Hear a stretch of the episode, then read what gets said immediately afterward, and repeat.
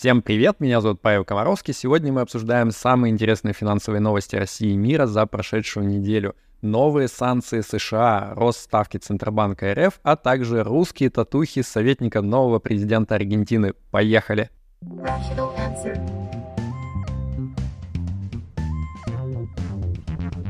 Rational answer.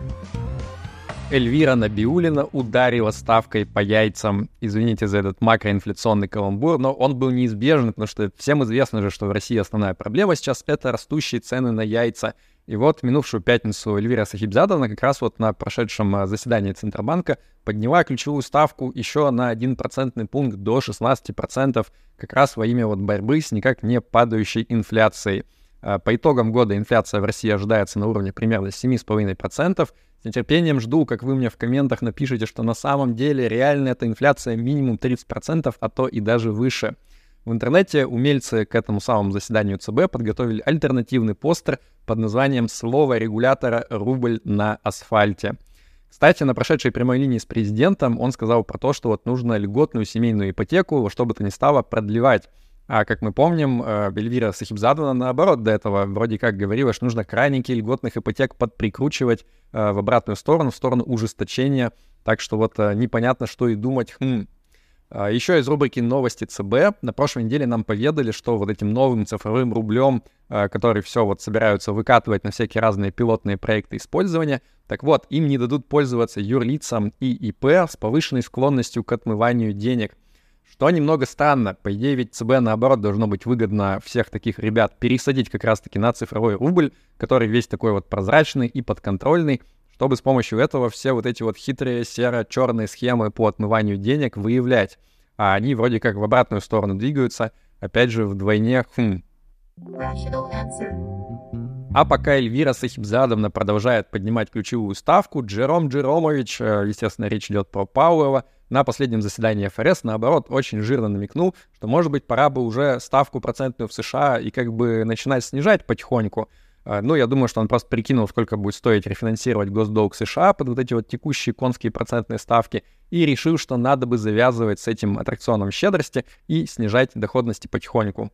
Рынки ему немедленно поверили, уровень доходности десятилетних US Treasuries, то есть как раз вот гособлигаций США, они упали с уровня примерно в 5% годовых в конце октября до текущих примерно 3,9%, ну а сами эти бумаги, соответственно, они выросли более чем на 8%.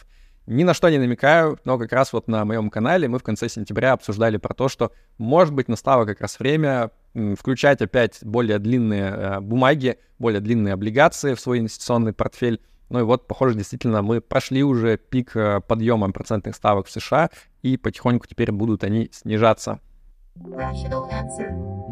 Наконец-то найден надежный способ заработка на ценных бумагах. Авторкой финансового лайфхака стала жительница Самары, которая устроилась в местную фирму за вхозом и, значит, за полтора года вынула из нее 112 тысяч пачек офисной бумаги. Все это где-то продала и на выручку в размере 24 миллионов рублей купила себе квартиру и Мерседес.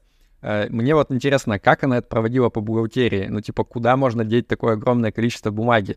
Или она там периодически приходила и говорила, типа, ой, Тамара Петровна опять перед э, выходом на майские праздники случайно отправила на печать всю Википедию целиком, и вот э, очередные 30 тысяч бумаги, короче, упаковок куда-то ушли, сорян. Кажется, иллюзии о том, что вот СПБ биржа сейчас самостоятельно порешает все вопросики успешно по поводу разблокирования активов своих клиентов, они вот окончательно развеиваются.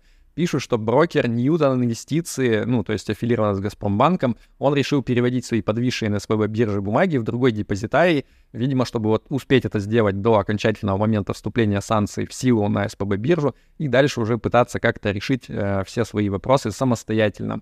Еще про интересное. РБК сообщает, что оказывается у некоторых инвесторов под шумок санкций на СПБ биржу умудрились заблокировать даже те валютные остатки, которые вот как бы не на СПБ бирже лежали, а, например, на Мосбирже уже были переведены или там вообще были куплены на Мосбирже. Короче, звучит достаточно странно. Новый пакет американских санкций теперь со вкусом ванили. Значит, на прошлой неделе США выкатили новый пакет санкций против России. Туда попало 200 компаний юридических лиц, в том числе Экспобанк. Это вот тот самый банк, который последние полтора года лучше всего проводил долларовые SWIFT-платежи из России. Все, теперь эту лавочку прикрыли. и 23 человека, среди которых хедлайнер Иван Таврин. Кроме того, американский Минфин покрал санкциями ОАО, то есть открытое акционерное общество, Тамбовский хлебокомбинат. То ли за сушки малышка с ванилином, то ли за булку нежную, то ли за сборку дронов для военной операции специальной, которой они занимались последний год, тут сразу не понять. А, кроме того, значит, еще из новостей санкций пишут, что Австрия в ходе переговоров по 12-му пакету санкций Евросоюза против России она смогла как-то отмазать свой Райфайзенбанк. Его там исключили из какого-то списка пособников войны. И, соответственно, вот э, я думаю, что разговоры о сворачивании бизнеса в России и уходе оттуда мы от Райфайзена больше в ближайшее время слышать не будем. Небольшая история про Fire, который повернул не туда. Жил да был такой бизнесмен по имени Питер Долгер, американский. И к 80 годам он накопил 50 миллионов баксов и приближающееся слабоумие. И вот под это дело он, значит, решил перевести весь свой семейный капитал к банкирам JP Morgan, которые, значит, вот с красивой голливудской улыбкой, хорошим образованием, очень умные ребята. Правда, как-то так получилось, что всего за 5 лет от этих денег, от 50 миллионов баксов, осталось всего лишь полтора миллиона. То есть вот это результат такого виртуозного трейдинга с плечами. Так что эти ребята сейчас пытаются, ну, точнее, он с женой пытается судиться как раз JP Morgan, типа вот сказать, что ух, просрали весь мой капитал. Но при этом мне кажется, что внутри банка эту ситуацию прям по-другому описывают, и, возможно, они даже больше правы. Э, я думаю, что в истории, которая от лица банка рассказывается, там, наоборот, значит, вот такой безумный дед э, Лудоман э, приходит, стучит по столу кулаком, говорит, накупите мне всякой херни в портфель с огромными плечами, хочу сделать иксы напоследок. Ну, а типа, когда клиент хочет, что ты с этим будешь делать? А, всей правды мы, как обычно, не узнаем, но мораль, мне кажется, здесь такая, что вот если вы думаете, что люди с капиталом в 50 миллионов долларов, они как-то вот совершенно на другом качественном уровне принимают решения по поводу своих инвестиций по сравнению с каким-нибудь там чуваком с Тинькофф Пульса с ником SuperTrader 6969, который управляет капиталом в 50 тысяч рублей, то, может быть, вы на самом деле и ошибаетесь, там такой гигантской разницы, может быть, и нету. На фото мой подписчик Илья Царев, который долгое время работал менеджером проектов в госструктуре, а потом в какой-то момент решил, что пора бы уже наконец вкатываться в IT, э, где, соответственно, карьерные перспективы выглядят гораздо интереснее. Ну и вместо того, чтобы с нуля становиться, пытаться кодером, Илья решил пойти по аналитическому треку, потому что вот именно он лучше всего подкреплял его уже имеющиеся менеджерские навыки. По совету товарища Илья в марте 2023 года пошел на годовой курс Analytic Pro от Changing Education, и после прохождения примерно половины курса он устроился в IT-компанию э, руководителем группы с 16 инженерами и аналитиками в подчинении. Немного расскажу про Analytic Pro. Это самая такая вот подробная и полная программа Change по аналитике. Она включает сразу бизнес, э, дата и финансовый анализ. И вот именно такой синтез разных навыков э, достаточно ценится в IT-среде. Сам курс ведут спецы с опытом работы в топовых компаниях, таких как Google, Booking, Авито, Яндекс и так далее, а обучение завязано прежде всего на практику и решение более 17 подробных кейсов на основе реальных данных. Короче, это весьма интересная возможность прокачать навыки системного подхода к решению бизнес-задач и повысить свою ценность на рынке труда. Сейчас передам слово Илье. Он говорит, к настоящему моменту успешно закончил программу по аналитике данных и продолжая обучение на финансового и бизнес-аналитика считая свой выбор одним из лучших решений за последние 10 лет. В процессе обучения приобрел soft и hard skills, отработав их на практике во внутренних бизнес-кейсах, а также познакомился с большим количеством интересных и замотивированных людей абсолютно из разных видов деятельности. Ближайший поток в этом году, последний точнее, стартует уже 19 декабря. К нему можно присоединиться прямо сейчас по наиболее выгодной цене. Там сейчас скидка по акции 55% и дополнительная скидка 10% по моему промокоду Rational Answer. Ссылка на все будет в описании, там можно записаться на бесплатную консультацию. Дерзайте! Хавьер Милей по прозвищу Эль Лока официально вступил в должность президента Аргентины, при этом он сразу же пообещал устроить экономике шоковую терапию. Э, правда, вот не сказали, займет ли она 500 дней или другой какой-то срок, но тем не менее первым делом он обесценил родной песо на 50%. Ну ладно, окей, на самом деле с Песо разобрались вторым делом, а первым делом он сократил больше половины министерств в правительстве, и теперь вместо 19 их будет всего 9. Ну и, кстати, политическим советником Миле стал некто Сантьяго Капуто.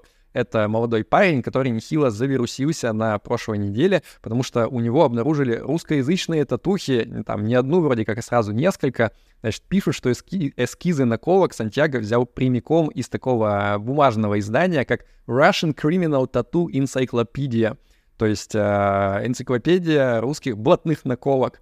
И вот на правой руке у него набита фраза «Хата, дача сберкнижка, катер, тачка и гараж успокоит мою блажь». Uh, ну, достаточно прикольно. Он вроде говорит, что это какой-то коммунистический, типа, лозунг, антикапиталистический, хотя я хз. Ну и вот ладно, с правой рукой еще понятно, но я немножко покопался у него в Инстаграме, и мне показалось, что на левой руке у него набит петух в короне. И я хочу сказать, Сантьяго, ты, кажется, не тот раздел э, книги энциклопедии блатных русских наколок открыл. Это вот э, пацаны не поймут такое, возможно. Объявлена акция криптогражданства за криптолям. Значит, Сальвадор сделал мощную заявку в номинации «Самая бесполезная программа гражданства за инвестиции». Идея там такая, ты безвозмездно даришь в казну Сальвадора 1 миллион баксов в виде биткоинов или тезеров USDT, а взамен получаешь паспорт э, Сальвадора, он вот такой красивый, синенький. Ну, если честно, на мой взгляд, немножко такое. Помните скандал прошлой недели про квази-фейковую презентацию новой нейросетки Гугла под названием Gemini? Так вот, какой-то чувак из интернетов решил, что типа, блин, так это на самом деле все можно уже сейчас достаточно просто сделать на базе чат GPT, и вот э, сделал аналогичную демку вообще абсолютно на коленке, где он как раз пытается показать именно то, чем хвалились э, гугловцы в своем видео. То есть там как раз вот все вот это вот общение с э, нейросеткой голосом, э, демонстрация всех разных там жестов и картинок на видео, а нейросеть тебе должна все это распознавать и в живом режиме реального времени отвечать. То есть у гугловцев это все было сделано с помощью жульнического немножко монтажа, а вот чувак э, сделал все на коленке, и получилось достаточно забавно. То есть, да, ну, выглядит не так прилизанно, как раз-таки без монтажа, но вся концепция, она работает, э, то есть достаточно любопытно. Рекомендую посмотреть видос, ссылка будет в описании. И, значит, вот еще ребята из Microsoft, они выпустили такую ответочку, статью в ответ на заявление Google про то, что наша Gemini вашу GPT-4 вообще во всех тестах с головой кроет. Ну и, соответственно, если подытожить ответ Microsoft, он звучит примерно как знаете что, тут пара наших спецов э, пару дней немножко покопались с форматом запросов к GPT-4, и вот у нас почему-то получилось, что результаты тестов всех на голову выше, чем у вашей Gemini. Сорян. Ну и напоследок, э, список странных оптимизаций запросов к чат GPT, он продолжает пополняться. Э, мы уже раньше узнали, что после фразы «сделай глубокий вздох» или там «я дам тебе чаевые в размере 200 баксов», Э, почему-то нейросетка начинает работать э, гораздо бодрее. Так вот, э, новый инсайт. Если чат-бот думает, что сейчас декабрь, он начинает больше лениться, и ответы становятся его более короткими. То есть, получается, по ходу мы видим первый случай такого вот доказанного заболевания робота синдромом... Ой, давайте уже после праздников.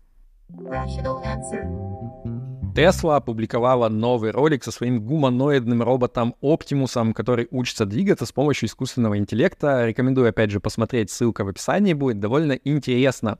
Насколько я понимаю, э, этот робот, он использует несколько другую технологию обучения движением. То есть есть вот знаменитый робот Boston Dynamics, который там уже ну, последние лет пять как минимум все время вирусится, всякие сальтухи крутит, танцы танцует и так далее. И вот там э, это работает так, что типа чуваки сидят, программисты, и пытаются вот наполовину вручную закодить всякие разные прикольные движения, э, которые мы потом все удивляемся. А у Маска работает немного не так. У них, значит, концепция в том, что вот давайте кинем огромное количество всяких визуальных данных, обратной связи э, от разных конечностей робота в нейросетку. И нейросетка должна как бы сама научиться всяким разным э, движениям. Э, и вот этот подход, он выглядит гораздо более перспективным. То есть так, наверное, сложнее стартовать Uh, ну, кажется логичным, типа, вот, нужно робота научить, там, типа, левую ногу поднимать, правую, чтобы он шел, но на самом деле подход обучения через таких вот э, нейростей, которые сами разберутся, что там происходит, он выглядит uh, более скалируемым таким, и уже текущий прогресс выглядит достаточно круто, то есть вот если посмотреть видео, ну, типа, да, ходит он, конечно, немного как человек с запором, но при этом движения выглядят прикольно, он всякие разные манипуляции тонкие делает, короче, прогресс достаточно впечатляет. В Европе так и на прошлой неделе согласовали масштабный The AI Act, то есть акт об искусственном интеллекте, который вот э, говорит о том, как масштабно регулировать всю эту индустрию в Европе. Ну и, соответственно, отзывы вообще, как обычно, диаметрально противоположные. Кто-то говорит, типа, молодцы, задают стандарты нормального регулирования, а многие, наоборот, говорят, что, типа, блин, ну вот они сейчас своим дуболомным кривым регулированием просто всю отрасль отбросят назад, и там где-то в Америке, в США будут твориться реально интересные вещи, а Европа будет где-то в арьергарде вот этого всего плестись. А, ну, там, как обычно, всякие интересные штуки есть. А, подробнее можно почитать по ссылке в описании, которая к этому видео будет.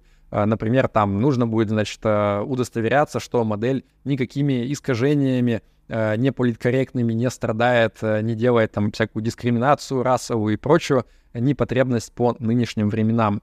А, как, в общем, это будет работать на практике, посмотрим, но штрафы там достаточно серьезные, то есть где-то даже речь идет про штрафы до 7% от глобального оборота компании, которая позволила себе нарушить этот вот новый акт. На прошлой неделе хакнули одного из разработчиков холодного аппаратного криптокошелька Ledger и через него взломали интерфейс этого кошелька, который использовался для связи и взаимодействия с всякими разными DeFi приложениями, вот эти все Decentralized Finance и так далее. Хакеры увели крипты примерно на полмиллиона баксов. А, ну, правда, USDT кошелек хакеров, на который эти бабки все были сконцентрированы, его почти сразу Тезер заблокировал и заморозил. Короче, какая мораль? Каждый месяц что-то у криптонов постоянно ломается или хакается.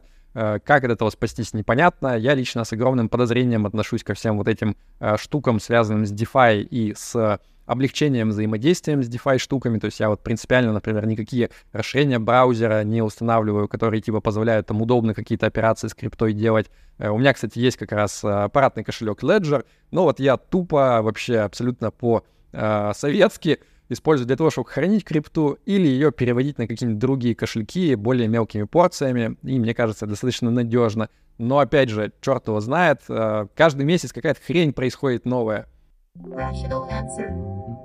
Известное рейтинговое агентство Standard Poor's а, начало публиковать рейтинг стабильности стейблкоинов, извините за тавтологию. Значит, по, имя, по мнению S&P, USDC, USDP и GUSD выглядят получше остальных монет, то есть это вот не отлично пока, но хотя бы хорошая стабильность. А USDT и DAI не дотягивают даже до удовлетворительно. Самыми же сомнительными с точки зрения финансовой стабильности признаны стейблкоины Frax и TrueUSD, то есть TUSD. Но у меня есть подозрение, что все true криптоны, они, скорее всего, на известном месте вертели мнение э, старперов из S&P по поводу того, каким криптовалютам можно доверять, а каким нет. И перед тем, как я расскажу вам традиционную хорошую новость недели, хотел сказать огромное спасибо всем, кто поддерживает нашу передачу донатами на Патреоне и на Бусти. Их список вы видите на экране. Итак, хорошая новость недели. Стриминговая платформа Twitch смягчила свои ограничения по демонстрации эротического контента. Снова можно. Я вот думаю, может быть, мне мои новостные выпуски тоже переделать в формат, э, ну я там не знаю, стрима из джакузи на Твиче. Если вам эта идея нравится, ставьте лайк, подписывайтесь на канал, у нас всегда интересно, я об этой идее подумаю. Да прибудет с вами разум, пока.